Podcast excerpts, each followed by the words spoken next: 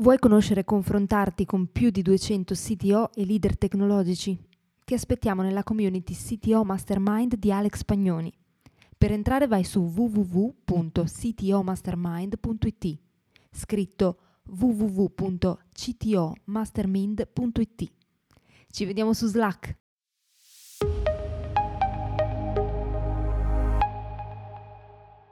Kubernetes è una tecnologia che ha aperto nuove frontiere di scalabilità in ambito serverless, ma la sua complessità può essere un freno per gli sviluppatori più che un abilitatore. Come risolvere questo paradosso?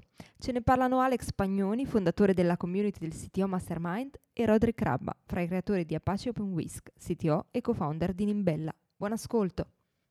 Hi, Roderick. Welcome to this CTO show. It's a real pleasure to talk with you because uh, you are the co-founder and CTO of Nimbella. And before that, I know you were one of the creators of Apache OpenWhisk. Can you tell us a bit more about your path and about what led you to your current position? Sure. Thanks for having me. I'm, I'm looking forward to this conversation. Um, so, six years ago is when I started working in serverless, and when Apache OpenWhisk was born. Uh, it came about when Amazon um, AWS actually announced a new service they called Lambda. And what Lambda was is functions as a service. The idea that you can take code and make it available as an API, and it's instantly reactive and instantly scalable. And when we saw this announcement, um, we saw we you know recognized that there was the opportunity here to do something really big, and that's the genesis for what became OpenWhisk. And uh, we actually launched a product at IBM where I was at the time called IBM Cloud Functions which was designed to essentially be the equivalent of AWS Lambda, but we did a few things that were a little bit different, uh, and I think produced a better programming model for this concept of programming functions as a service. Uh, and it's been a six-year journey for me. I've, uh, you know, since since day one when when this all started, I've been involved in serverless and at the forefront of uh, serverless computing. And I think there's huge opportunity here in making serverless um, a way of developing technology that makes cloud accessible to developers of different skill sets and different capabilities. And that's what really excites me about serverless computing. Uh, so I'm, I'm, sure we'll talk a bit more later about you know the various aspects of OpenWhisk and, and where I am. Um, three years ago, I left IBM and I started Nimbella, and it was founded on this idea that we wanted to make an easier cloud, a cloud that was easier to use, more accessible to use, and allowed you to build applications that were portable. Uh, you know, if you take this concept of serverless computing, not having to think about infrastructure, I shouldn't have to think about the cloud either. So we wanted to build code and allow developers to write code in a way that helps them focus on just the logic that they want to create and run them anywhere, cheaply, securely, scalable. And that's what Nimbella was about. That's what I founded the company. Um, and I'm currently the CTO and um, uh, Chief Technology Officer at the company. That's great. Congratulations again. So now this question is almost mandatory. What's your point of view on open source? Yeah, so open source, I think, is is um, really transformed in sort of how technology is developed and how uh, organizations and companies really approach uh, delivering code. Uh, and yeah, I think you can focus on sort of the open source aspect, which is, you know, you make code available with different licenses. But what I like most about open source is the aspect of community building, right? If you put out code and you don't invest in building a community around that code, then it's not really open source. Uh, if you don't have contribution guidelines, if you don't make it easy for developers to want to contribute, to contribute easily and understand where the project is going, you don't really have an open source project. Uh, but I think open source is really transforming um, our business in a number of ways, and you're seeing that in terms of you know the, the proliferation of open source projects that are out there. Um, from from a business perspective, I think there's delicate balance between what do you open source and how do you actually build a business around it. And the key insight for for me and for us company has been that you know the when you open source something, um, you know there's bits, there's the code that you've put out but by itself doesn't make it something that you can actually run as a service. And there's a lot of know how and a lot of expertise in actually running a project that is open source as a service. And if you just focus on that and make it a smooth and operational um, um, if you make the operations of that smooth for you as a business, that's where you can really monetize. And I think open source really just encourages developer participation. If you have something that people believe in, they want to engage, they want to help make it better. Um, and you know, having myself benefited from a lot of open source projects, um, it's always been a pleasure and and um, you know something I felt important about contributing back. And everything that we've done, we've tried to open source our developer tools, for example, at Nimbella are completely open source. We um, share a lot of our templates and a lot of our projects. Uh, and with Apache OpenWhisk, I'm still involved with that effort. Uh, we haven't open sourced, uh, we haven't upstreamed rather as much. Uh, we have our own uh, fork of OpenWhisk, and that essentially comes about this delicate balance between we're trying to create a company and we're trying to we're a small team and trying to develop the technology that helps us launch a business but then making sure that you know we're feeding into the community and making sure that's nurtured uh, and growing. So there's more that we'd like to upstream, and I'm hopeful that we'll be able to do that in the future. Uh, but I'm a big fan and big proponent of open source. I think it's a great enabler.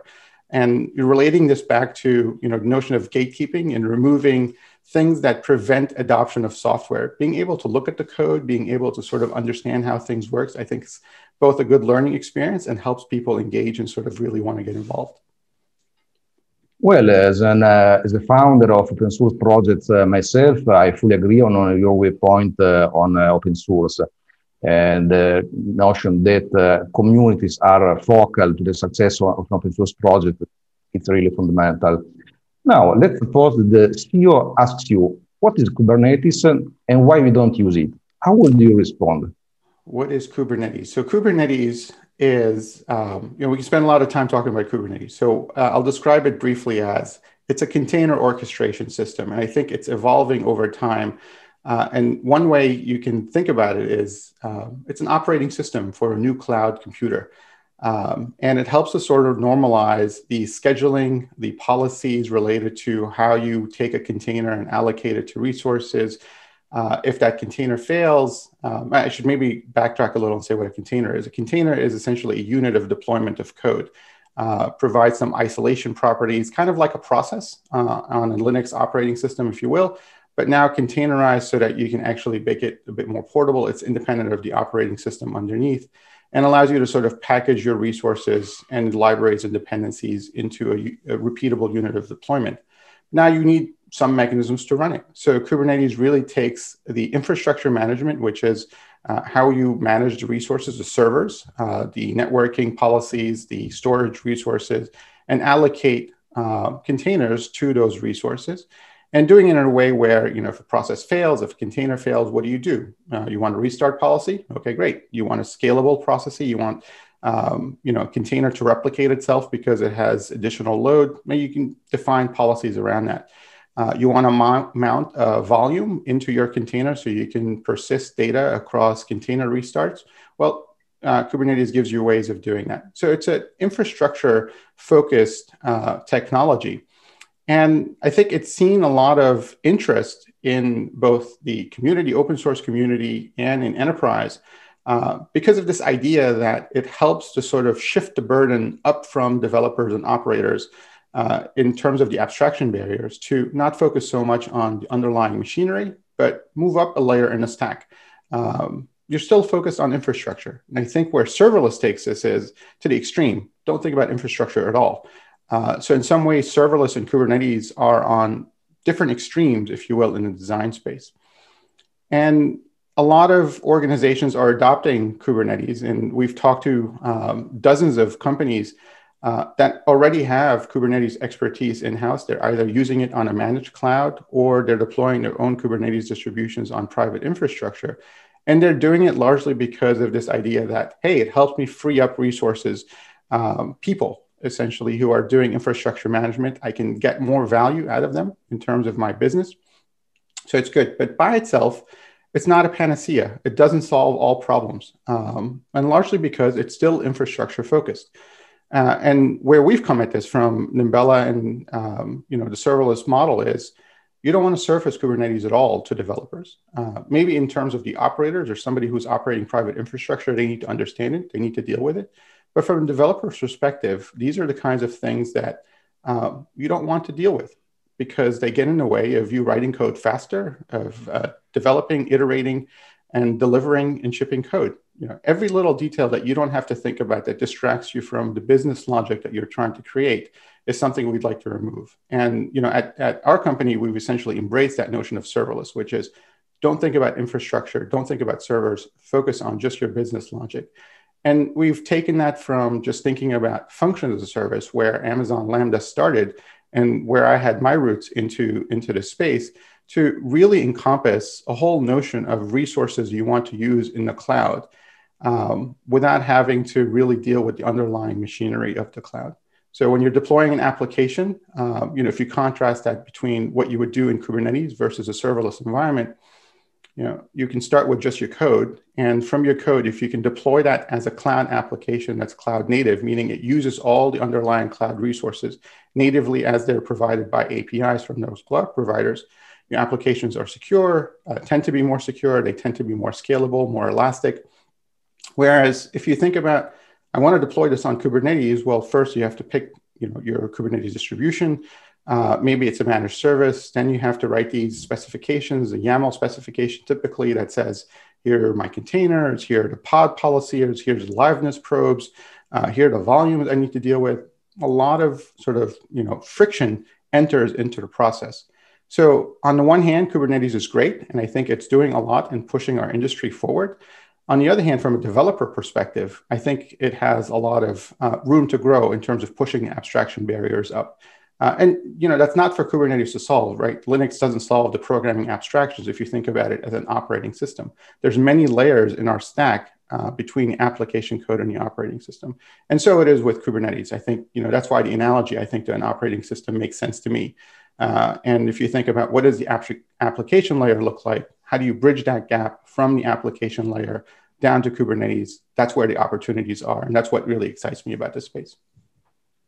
Thanks for the explanation. I know that uh, a lot of developers and operators are uh, quite scared by the Kubernetes. Why is it so complex?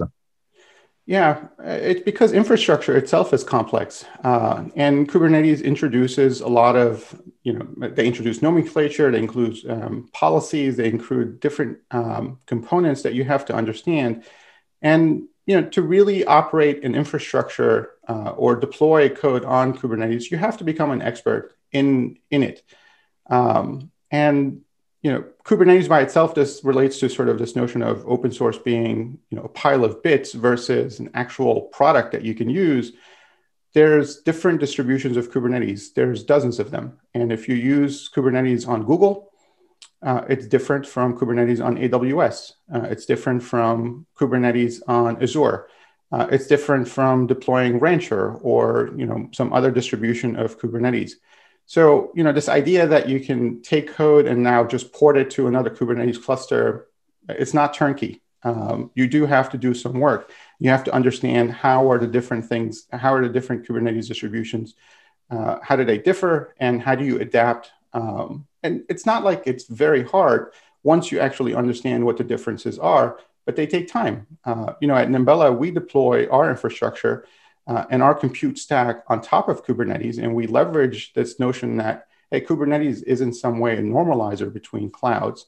And that allows us to essentially say, you know, deploy a Kubernetes cluster in Google, deploy a Kubernetes cluster in AWS, put the Nimbella APIs on top of them. But in the process of sort of supporting these two different clouds, um, how Google rolls out its updates to Kubernetes is very different from AWS. You have to deal with that. Um, you know how the different um, uh, peculiarities in terms of how you set up the networking rules, uh, how you secure your, your infrastructure. There's a lot of things you have to read and understand in terms of the different cloud providers that allow you to essentially say, okay, now I'm ready to run, run my code or write my application. Um, so, you know, from a from an executive perspective, it looks nice. Yeah, this idea that I can deploy this and it's going to free me from managing infrastructure. From a developer perspective, I think it's still a nightmare. Uh, and you know, we've taken the, the extreme view, which is don't expose Kubernetes at all to the application developer. Uh, the operator needs to understand it. We've built tools that allow us to leverage the Kubernetes APIs that automate a number of steps that you have to do in terms of you know making sure that you've dealt with timing um, um, constraints and races when you're deploying large infrastructure. Um, you know, so we've wrapped the Kubernetes API calls, if you will, with simpler, um, um, simpler constructs so that the operator has an easier time in terms of deploying and managing infrastructure. But really, our strength and where we see the biggest value proposition, return on investment for developers, is at the application layer. You want to build an application, don't think about Kubernetes. Think about your code. Think about your API. Think about the state that you're managing that's specific to your application.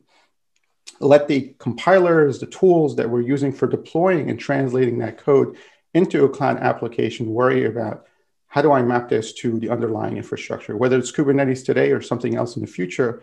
Really, we don't want that to be your responsibility. Uh, and that's what I think is the great benefit of Kubernetes because it's standardized policies, it's standardized, um, you know, number of things you have to deal with, with in terms of infrastructure. It allows us to automate. It allows us to mechanize, and that's what helps us free developers from having to think about Kubernetes. So um, I think the K in Kubernetes has sort of become, um, you know, you can use it in, in two ways. One, you want to ride the Kubernetes bandwagon, so you name everything with a K in it. Uh, and then on the flip side, you say, I don't want to expose the K to a developer at all. Uh, and so I think these are the two different extremes. And you really have to look at it and evaluate why am I using Kubernetes?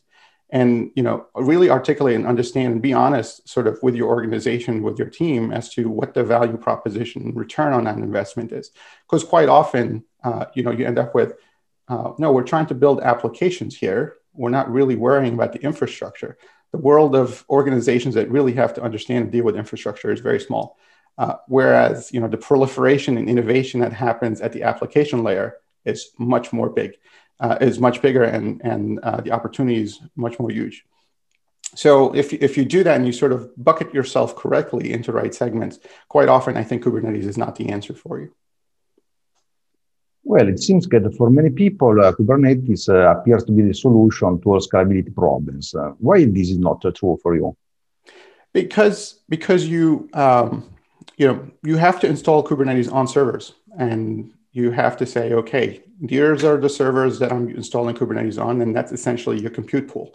Uh, you want to change the resources available, you have to add servers. Um, and maybe because of cost reasons, you want to scale that back, then you have to remove servers. Whose responsibility is that? It's not Kubernetes' responsibility. Uh, that's why you saw Google recently announce something called Autopilot. Um, so this is not something I believe that they've open sourced, but it is uh, a service that they use in the Google Cloud which now tries to essentially provide those kind of capabilities, right? They're moving up the stack. And I think there's a lot more that you could do to move up the stack, essentially to where we are at Nimbella. But the idea that, you know, by itself, it solves all the problems in terms of scalability, it's not there. It gives you a way of managing existing resources that you deploy Kubernetes on, but doesn't give you elasticity beyond that, right? Now it's extra work to add servers and configure those policies accordingly and then remove them when you sort of don't need them because they might cost you uh, real dollars or uh, you know whatever your currency is but there's actual costs associated with it so that's part of you know uh, some of the complexity you also have to deal with as an operator of the infrastructure. And if you look at it from the developer's perspective you know there's really two different personas here right? From the developer perspective what do i want i want to be able to write and ship code fast i want it to be secure and i want it to be scalable uh, and maybe I also want it to be cheap. So, you know, these are different constraints from, hey, I need to manage 100 servers or 1,000 servers. And, you know, that's where Kubernetes really, um, the, the solution for that is Kubernetes. And it helps you sort of managing those underlying resources, but it doesn't help you solve any of the other problems that a developer is focused on. So understanding what persona you are and what problem you're trying to solve really helps guide you in terms of saying, yes, Kubernetes is a solution we should consider versus no, we should just adopt serverless. Um, and you know, serverless by itself uh, has its own problems. And that's not to say it sort of you know solves everything and it's this magical unicorn. Um, you know, often requires understanding how you use cloud APIs, rethinking your architecture in ways that make it reactive. Um, and if you're porting legacy code to this, you need a gentle migration approach as opposed to just completely rewriting code, which often is a non-starter um, because it's too difficult to do. So, uh, you know, to, to, answer your question, I think you know Kubernetes only goes so far. Um, you need to understand whether it's really a solution for you. Are you in the operator side of things where you're really touching and managing infrastructure? Or are you on the value extraction for your business and you're sort of trying to think about what's the application I'm trying to build? What are the APIs I'm building? What's the state I have to manage? And for that, you know, Kubernetes shouldn't enter your lexicon because it's a distraction. Well, being such a complex technology, how much does Kubernetes uh, really cost? Yeah, so the most expensive part of any technology is the people required to run it and operate it and understand how it works. Um, and you know, it's you know, I can give you our costs, for example, as a way of contrasting things. So we spend several thousand dollars on AWS and comparable, slightly higher amount on Google Cloud in terms of managing infrastructure um, for our service, our cloud service for Nimbella, uh, but also because you know our our own team needs to be able to develop and we want them to develop in an environment that replicates our product. Uh, and so, you know, every every developer in our organization can, if they wanted to, with one click or one command, deploy an entire stack, the Nimbella stack we call it, which includes, you know, Kubernetes, includes configuring the network rules, vol- uh, persistent volumes, et cetera. And then you have Nimbella APIs on top of that, so that applications can be built on. Um, and you know each one of those we've had to put in policies to make sure that you know we tear down those clusters aggressively when we don't need them and we've automated all of that um, you know so cost per developer in terms of the resources we use a few hundred dollars a month. But you know if you look at the salary of the actual developer it's a lot more. Uh, and you know focusing on just the kubernetes by itself um, you know answers one part of the question. And this is also a similar kind of criticism for serverless, where you know if you look at functions as a service, one aspect of serverless computing, the cost for functions is typically very small. Sometimes you don't pay at all for serverless uh, because of the free tier that the cloud provider might give you. Uh, but if you look at the cost for the developers who are building those applications, they're significantly more. So it's not like it's zero cost. So there's the literal cost of what it costs to deploy Kubernetes, and sort of then you have to look at the people cost um, and then the operational cost. Uh, but then there's the Kubernetes tax, which is the cognitive load that you have to sort of deal with in terms of the applications that you're building. And we often ourselves uh, ask ourselves sometimes, why are we doing this on Kubernetes again? Um, you know, when we have an issue or some um, something we don't understand or uh, something surprising that happened, uh, like, hmm, this would have been a lot easier if we didn't have this abstraction in here, sort of getting in the way. Uh, so, so you know, cost is uh, is a funny thing, and you sort of have to understand what is it the thing that matters to you the most. Um, and quite often, from the developer perspective, uh, you know, Kubernetes should be considered prohibitively expensive uh, because it is a thing that could potentially slow you down and get in the way of you delivering uh, business value in terms of what you're trying to create. Well, I have another question about your main project. Um, uh, as you already explained, we know that uh, Kubernetes is inside uh, Nimbella. Uh, can you please uh, elaborate more about what is the difference between them?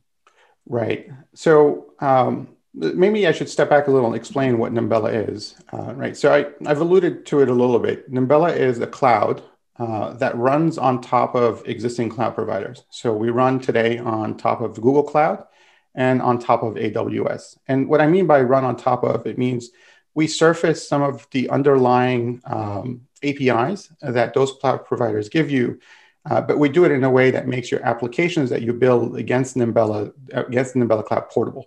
So with one command, uh, and it's too bad I can't do a demo here, um, right? You can do Nimbella project deploy right out of a GitHub URL, and it would deploy your code to Google Cloud. Um, but it's Google Cloud with the Nimbella stack running on it. And we're hosting it, we're managing it. Uh, with the same command, you can say Nimbella project deploy uh, with a different API key, and now you can deploy to AWS. So your application, whether it's on Google or AWS, is identical in terms of the logic that you wrote. Your compute, your storage, whether you're dealing with objects store or a key value store or web assets that need to be served from a CDN, you don't have to think about, hey, I need to configure 12 different services on Google to get my application to be in the cloud. Or similarly on AWS, right? We take care of the burden of doing all of that for you. And we do it in a way that is extremely fast. So hello world deploy is seconds. Uh, and that's an order of magnitude uh, faster than any other tool that's out there today. And the way we do that is, you know, the Nimbella stack, the Nimbella cloud itself, is deployed on those cloud providers on top of Kubernetes. And that allows us to sort of mix and match the capabilities of the cloud provider, plus fill in some gaps where we see that we can complement what exists in the cloud provider. And it's a good way of sort of giving you uh, the developer experience that you want, but also leveraging the underlying cloud provider's capabilities because you really want to use them. They're advantageous to you as an application developer. The, the Nimbella product itself, and the reason we deploy on Kubernetes is because of a lot of our business is actually deploying into the enterprise on a cloud of their choice. And so to do that, we say, okay, we can deploy Kubernetes for you and then deploy the Nimbella stack on top of that. So part of our product, we call it the Nimbella administrative tool, is understanding how to deploy Kubernetes on a particular cloud. And we can also do that with vanilla Kubernetes. So vanilla Kubernetes basically an undifferentiated Kubernetes distribution that somebody would deploy on their own private infrastructure. Uh, and we've worked with a number of providers in Italy, in fact, uh, that are doing exactly this, so that they want to essentially provide serverless capabilities into either their organization or because they're cloud providers themselves, uh, so we're giving them essentially the capability to be able to do that. You know, one way to think about it is we can bring the best of Amazon cloud services or best of Google cloud services or best of Azure cloud services to a cloud of your choice because you're stuck there for whatever reason uh, that, that it might be. But you want to take advantage of sort of all the advancements that are happening in the cloud today. And Nimbella helps you do that. Uh, and so Kubernetes is really an enabler for us to be able to not only make your code portable as a developer, you can write your code once and deploy it to multiple clouds, but also extend that out to private infrastructure and essentially allows you to have a hybrid model where maybe it's private code, public code in terms of the cloud, but I don't want to have to retrain my developers and understand, you know, become an expert in how you develop for private cloud versus public cloud. It should be one programming abstraction, one set of um, tools that you use, one set of ideas in terms of thinking about the architecture rather than becoming an expert in one cloud and not being able to translate that somewhere else. And I think this is, you know, getting back to the cost. Um, these are the things that are expensive because it takes time to become an expert on a particular kind of technology, and that time takes away, you know, it's the opportunity cost from actually creating business value.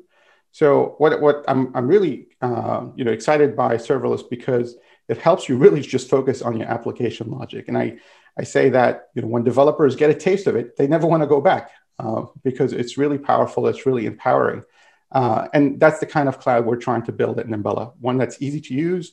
You know, within 60 seconds, you can deploy your first project on Nimbella, and it's a complete cloud application. Right, uses dozens of services on a particular cloud, and you can take it and run it anywhere else. Um, you know, natively on on AWS if you want, natively on Google if you want. Um, and uh, uh, you know, there's no um, proprietary aspects of using Nimbella in terms of your code, which I think, you know, uh, relating that back to open source earlier on, where we started some of this conversation, you know, why do people like open source? Is because they can touch it, they can modify it, they can make it their own. There's no, you know, quote unquote lock-in uh, because because uh, you know you can really own it. Uh, and so that, these are some of the fundamental properties, if you will, or sort of the thesis around which we've built our company and our business. Well, congratulations again, because uh, I really think that you built a great, amazing technology, and uh, I think uh, uh it uh, really deserves a lot of success. So I hope it will uh, spread as much as possible. I have a final question for you. do you have any books or resources to recommend, even about uh, Whisk, and so on, whatever yeah. you want? Yeah, so so on on Apache OpenWhisk, actually, one of my colleagues, I have his book right here um, uh, Learning Apache OpenWhisk. This is by uh, Michele Sciabarra, um, who, who wrote this book. He's part of the Apache OpenWhisk uh, com- um, um uh, committee. Uh, he's also uh, one of our best developer advocates at the company. And it's, a, it's a great book. I wrote the foreword for it um, a couple years ago. Uh, it's a great resource uh, to learn about not just serverless, uh, not just about OpenWhisk, but about serverless and really understand what it's about. I think you know it does a good job of sort of explaining, um, you know, function as a service, where Kubernetes fits, and uh, has some good examples in terms of applications that you might want to build in this way. Uh, if you're also interested in learning about serverless in sort of a broader perspective, uh, go to nimbella.com. And then you'll find the Forrester analyst report. They just came out with this um, about a month or so ago, uh, which looked at you know, functions as a service, which is one component of serverless across many different cloud providers. Uh, and I think it was a very thorough review. It took several uh, weeks to sort of get through that, but it sort of categorizes where the different cloud providers are uh, in terms of their vision, their execution, their capabilities, their market reach, and it's very thorough. Um, and of course, Nimbella does really well in, in some of those dimensions. We're quite proud of uh, quite proud of that. Thank you very much for uh, your suggestion and for your explanations. Uh, it was a real uh, pleasure to have you here at this show, and I hope to talk to you again uh, sooner or later about uh, serverless uh, Nimbella and so on. Yeah, thank you for having me. Bye, Rodric.